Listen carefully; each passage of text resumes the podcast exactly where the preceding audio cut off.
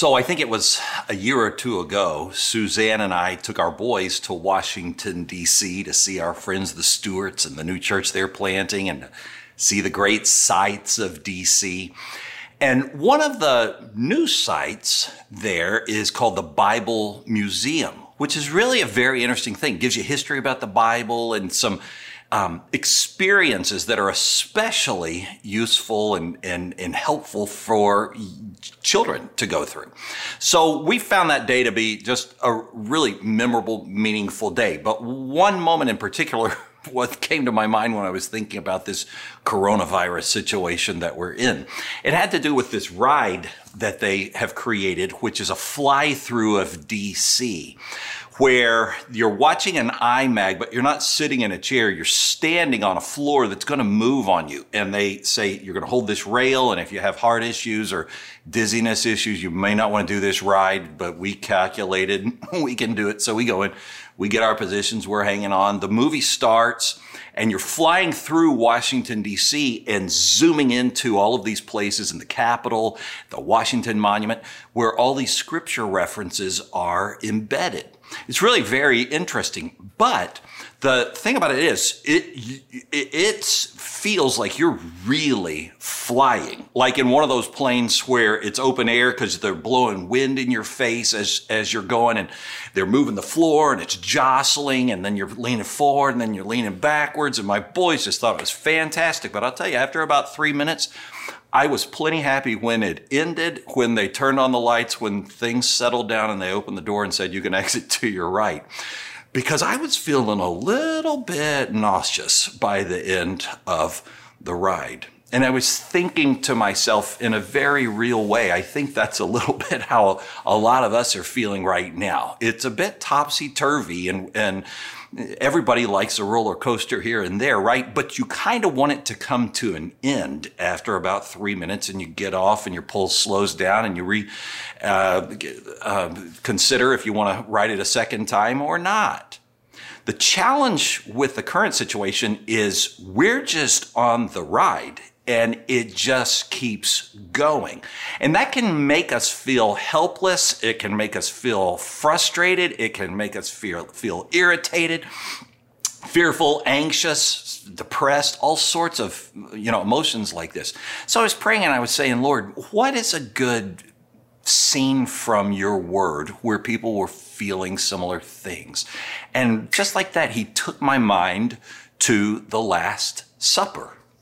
Right there before he goes to the cross, you remember the night before he would be crucified, he's gonna have the Passover meal with his disciples. And all four gospel writers give it to us. Each of them leans into a different detail or two, but they all give us generally the same big part of the story. You can read about it in Matthew 26, you can read about it in Mark 14, Luke 22, John 14. They all, like I said, cover the same essentials, but they each put their little spin of things that really they wanted to make sure that we knew had happened. One thing's for sure, everybody who was at the Last Supper that night knew this is a different Passover than we've had in the previous years, because they've come in, Jesus has washed their feet. He's said, I desire to eat this meal with you before I suffer. They're like, what are you going to suffer? What are you talking about here?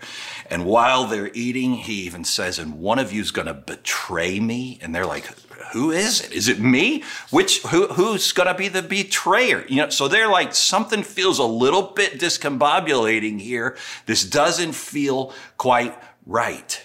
It was just clear enough to all of those disciples, it would have been very concerning, but vague enough to be confusing and even fear arousing, which I think is a lot like how many of us are feeling right now.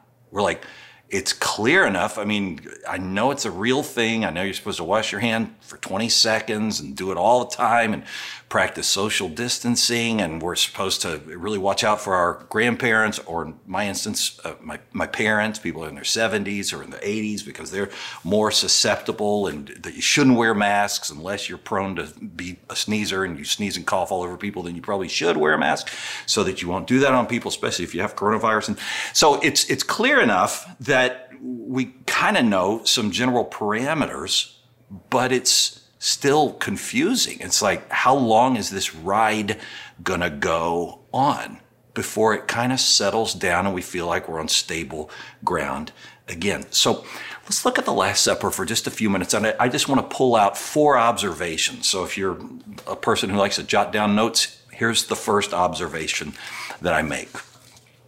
Jesus wasn't knocked off his chair by anything that was happening. He wasn't caught off guard by what was happening. He'd seen it coming. He had known this is the purpose for which I have come into this world. He'd known it for years. And right up to the present time, he'd even planned it. You remember several of the gospel writers say that the disciples came to Jesus and said, now where are we going to celebrate the Passover? And he says, here's what I want you to do. I want you to go into town and you're going to find this certain man and you're going to tell him the teacher says, my appointed time is here. My appointed time. Jesus knew what was going on. They didn't know what they were saying, but I'm going to celebrate the Passover now with my disciples, and I'm going to do it at your house. So the disciples did just that. And so Jesus had been preparing this the whole time. It wasn't catching him off guard. It wasn't shocking him. It wasn't bigger than he could handle. And I think that's important for us to remember when we come to this coronavirus thing, because it can feel sudden and abrupt and out of control. But we have to remember, wait, our God is bigger than this. He stands outside time and history. This isn't knocking him off his chair or his throne. I've told you the story before of several years ago when I was driving along with one of my sons. And in particular, it was just that day he connected the dots to what I did, like what my job was. And he's connecting it. He's like, so you were the first person who ever came to FaithBridge? Yeah, I was. And he said, so does that mean that you're the boss? And I said, well, I guess you could say so. We don't really use that terminology in church world, but yeah. He's like, so my dad is the boss of FaithBridge.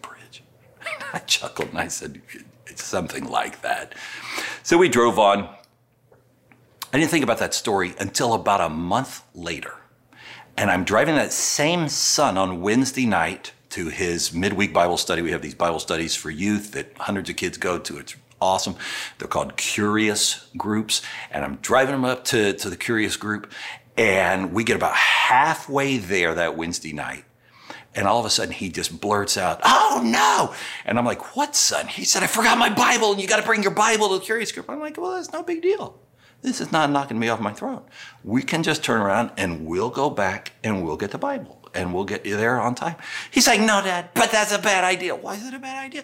It's a bad idea, Dad, because we get open gym from 6:30 to 7. We can shoot baskets, but at 7 we have to put the basketballs up, and that's when the Bible study starts. And if I don't get there till 7:03, which is about what it'll be if we turn around right now, then I won't get to shoot the baskets. Oh, Dad, why did I do this? Why did I forget my Bible? I mean, he's really falling apart. And I'm remembering this conversation that we had about a month ago. I'm thinking, wait a second. You remember what my job is? I'm driving you to the one little place, the one little piece of real estate in the whole wide world where I have a little influence. I even have an office there. In that office, I even have a shelf with Bibles. I bet I have about 20 Bibles, I'm thinking to myself. I can just take you there and spot you a Bible. That is not too hard for me. That's what I'm thinking. But I thought, isn't that interesting? Here I am sitting just 2-3 feet away from him, and he totally lost perspective about that. And it occurs to me in a very real way that you and I are prone to do that as well.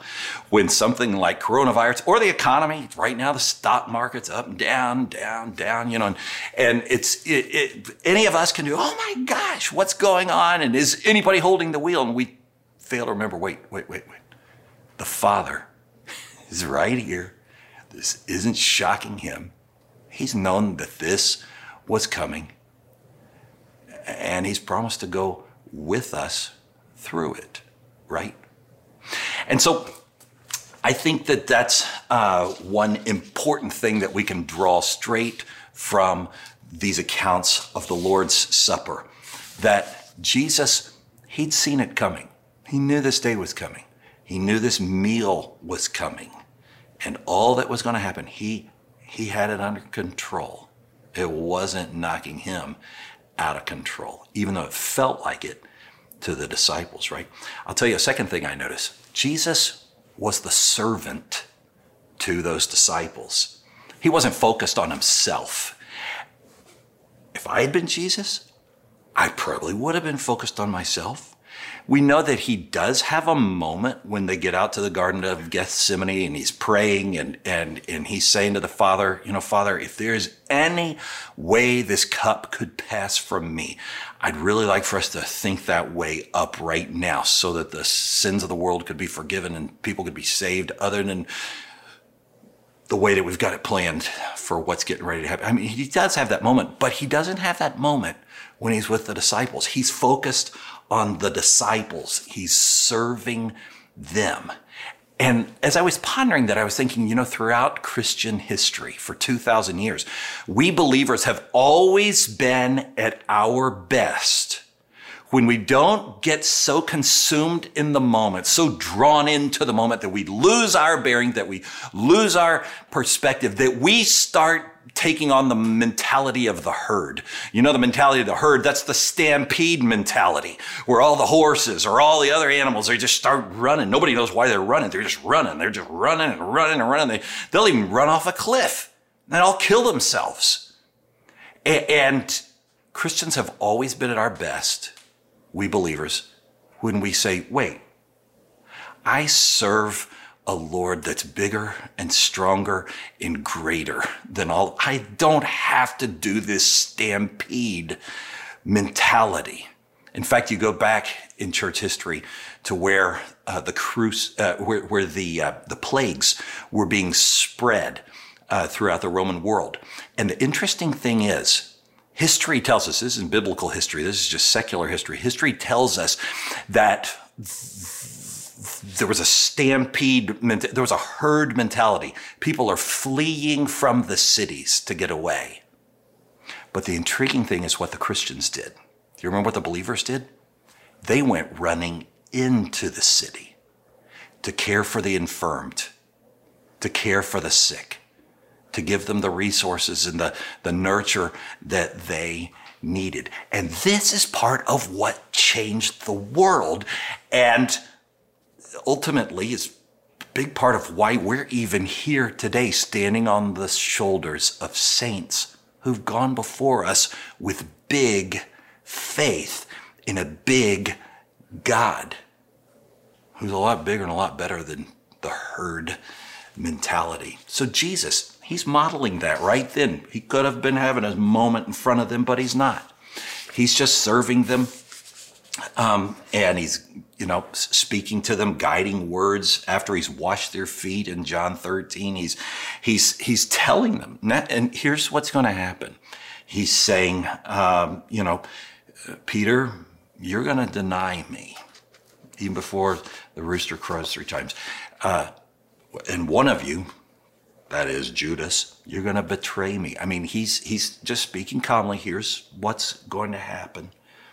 He's reassuring them in John 14, in my Father's house are many rooms. And if it weren't so, would I have said that? And because it is so, I'm going to come back and I'm going to get you and I'm going to take you to be with me. And he answers their questions. You even have some questions that come along, like Thomas and Philip. They're like, can't we just go with you and show us the way to the Father? And Jesus patiently said, oh my gosh, how many times do we have to go through this? But I do love you. And he answers their questions. And I was just thinking, you know, in a very real way, this season that we're in, where we can't come to church or maybe other things corporately or communally, we can still be servants after the example of Christ. How so? Well, if you've got a family, you can start there. You can start with your children, or maybe if you have parents or grandparents. And, you know, since they're saying they should really be careful not to go into public spaces and so on, or maybe you have a neighbor, you know, who maybe is a widow or whose children live in a different city. Maybe when you're taking care of your groceries or picking up your pharmaceuticals, you just call or just run over and say, hey, just wanted you to know I'm going there. You don't need to go out.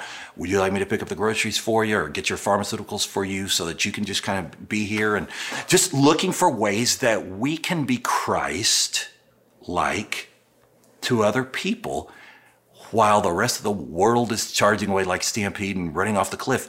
We Christians have the opportunity to put our faith again in a Savior and say, no, wait, we don't have to go that way. And that's what Jesus was modeling. Suzanne read a book recently. She was doing some study, just personal study on the 23rd Psalm. And she said, I read this interesting book that was written by a shepherd, like a professional shepherd back in 1970. I didn't even think, but of course there really are professional shepherds. So he writes about this psalm. She said, I'll tell you what the most interesting part, Ken, was. She said, you know how it says, he leads me beside still waters, because we're the sheep in the 23rd Psalm, right? We're the sheep and the shepherd is the Lord, and the Lord is my shepherd. And he leads me beside still waters, and he restoreth my soul. He restores my soul. She said, here's the interesting thing that the shepherd talks about in the book. He says there's this thing about sheep. They'll just eat and they'll eat and they'll eat and they'll overeat. And then they lose their balance, and then they just fall over. And then their legs and their hands are up in the air, and they're panicking because I guess they're not very coordinated. They can't right themselves. And if they stay in that position long enough, they can just die. And so she said the shepherd writes about how the job of the shepherd is always to be looking over the sheep, looking over the sheep, looking over the sheep. And when he sees one of the sheep, it's like, oh, too much. Then that goes straight to that sheep and begins to hold that sheep, begins to rub the sheep's legs to, I guess, get the blood flowing again.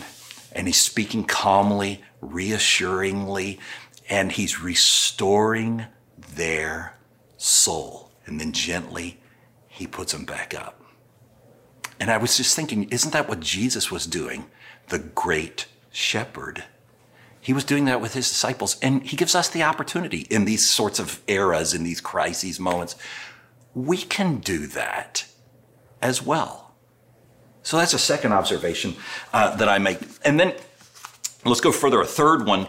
Let's lean in further to this whole concept of comforting, where we were going with the shepherd analogy.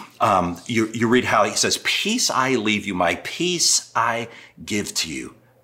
I do not give to you as the world gives. So let not your hearts be troubled, and don't be afraid. He's speaking these words of comfort, of peace. But what's the delivery system for this peace that he was leaving to them, that he has left with us? The delivery system comes from the advocate, the Holy Spirit, whom the Father will send in my name, he says, who will teach you all things and will remind you of everything that I've said to you. We've got the Holy Spirit right here with us.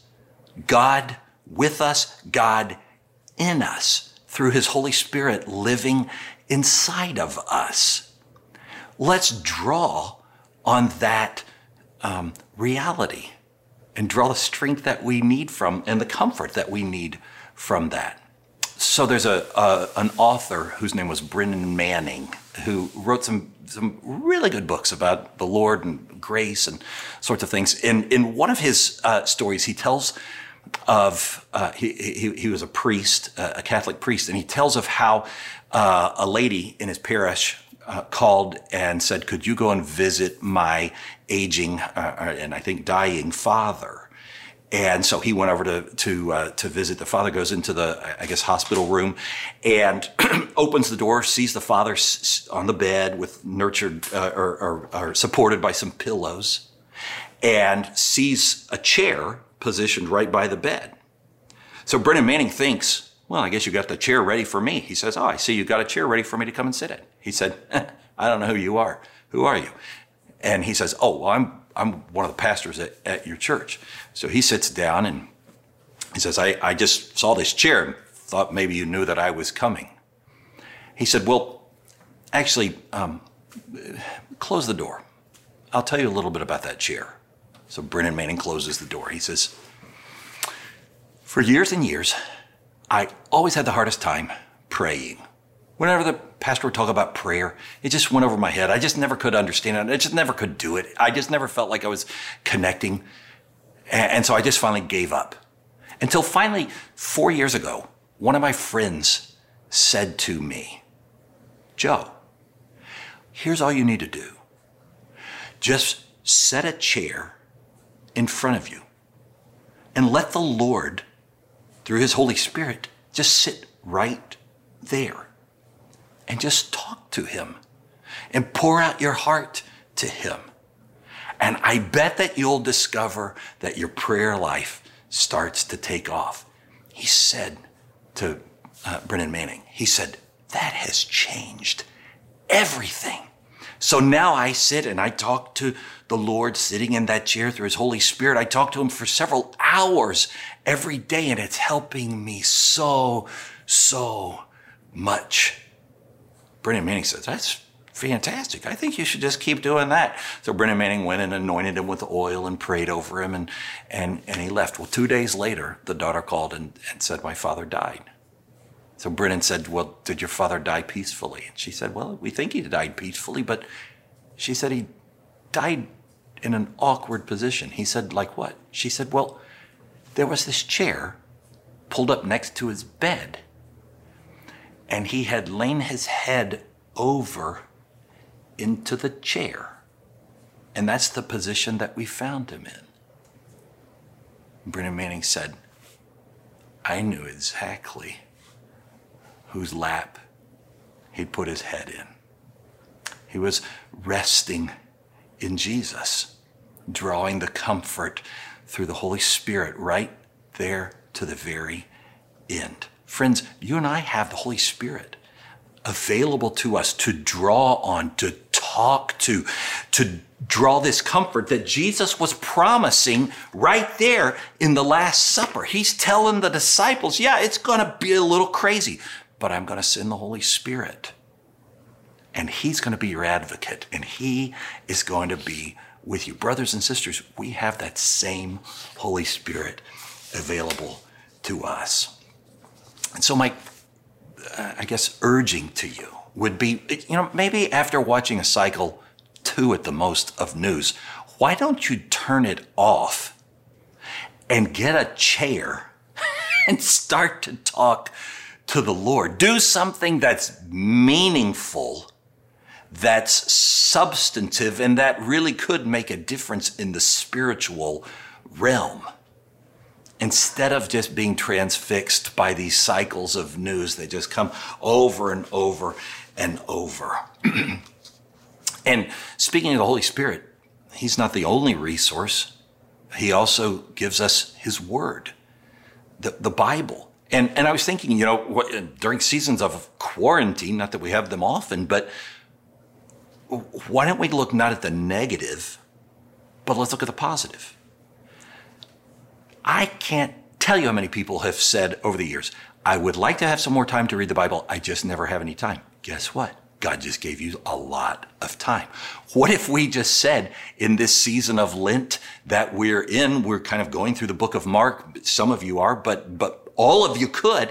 What if you just said, you know what? I'm just going to read through the book of Mark.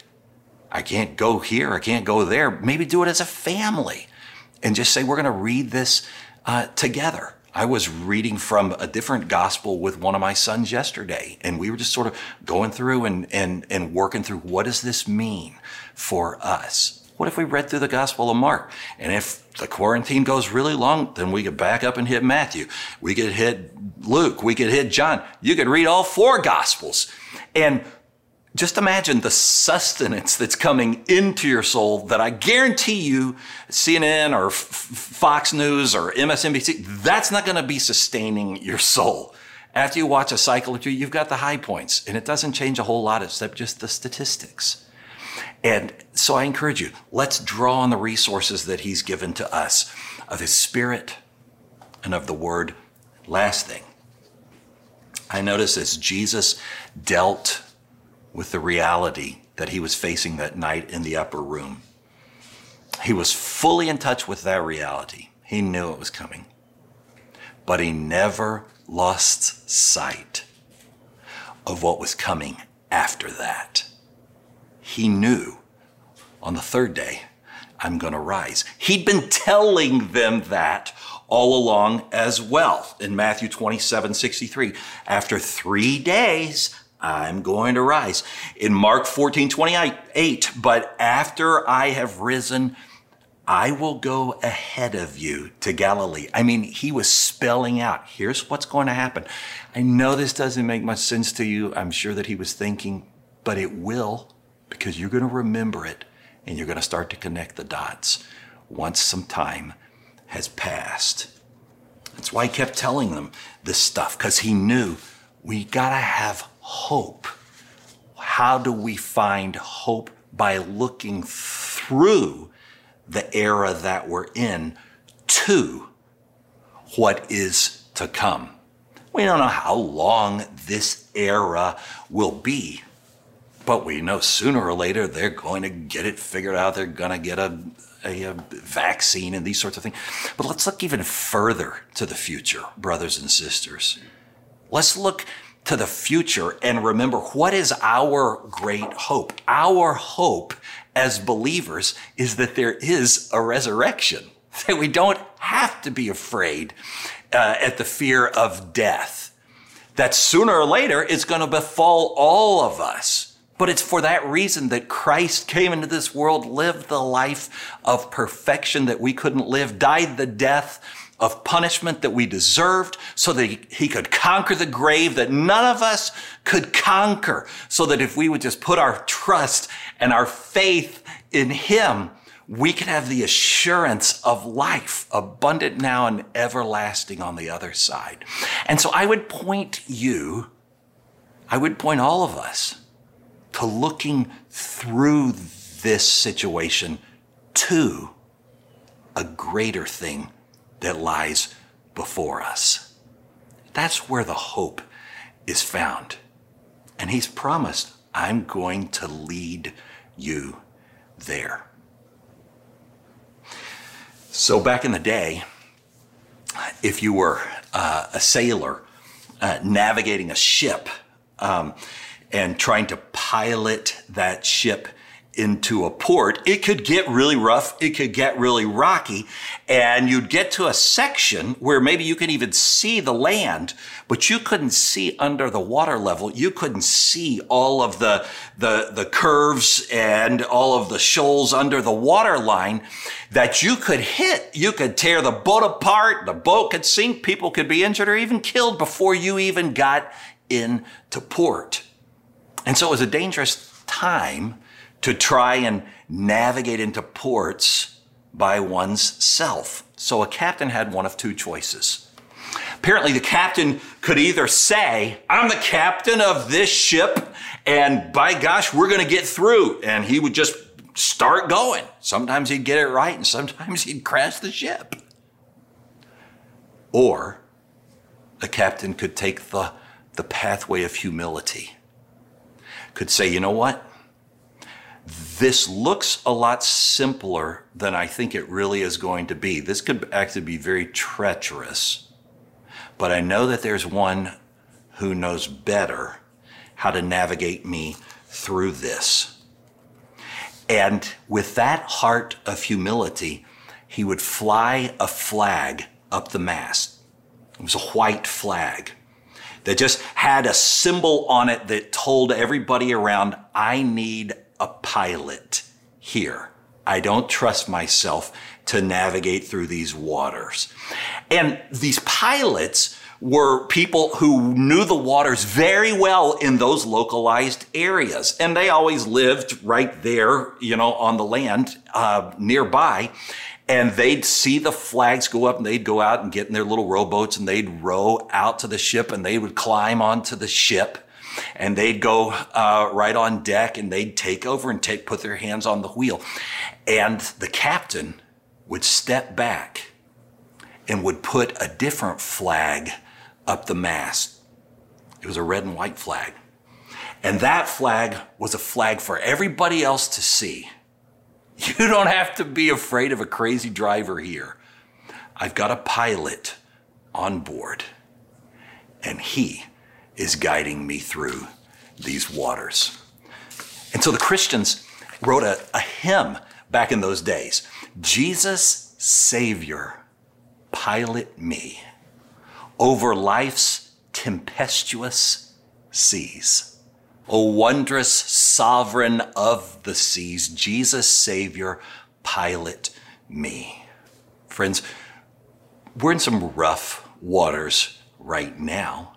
It feels a little bit out of control. But let's remember, even in the midst of these rough waters, the signs are clear and our Savior's hands are sure. He has the wheel. He's steering.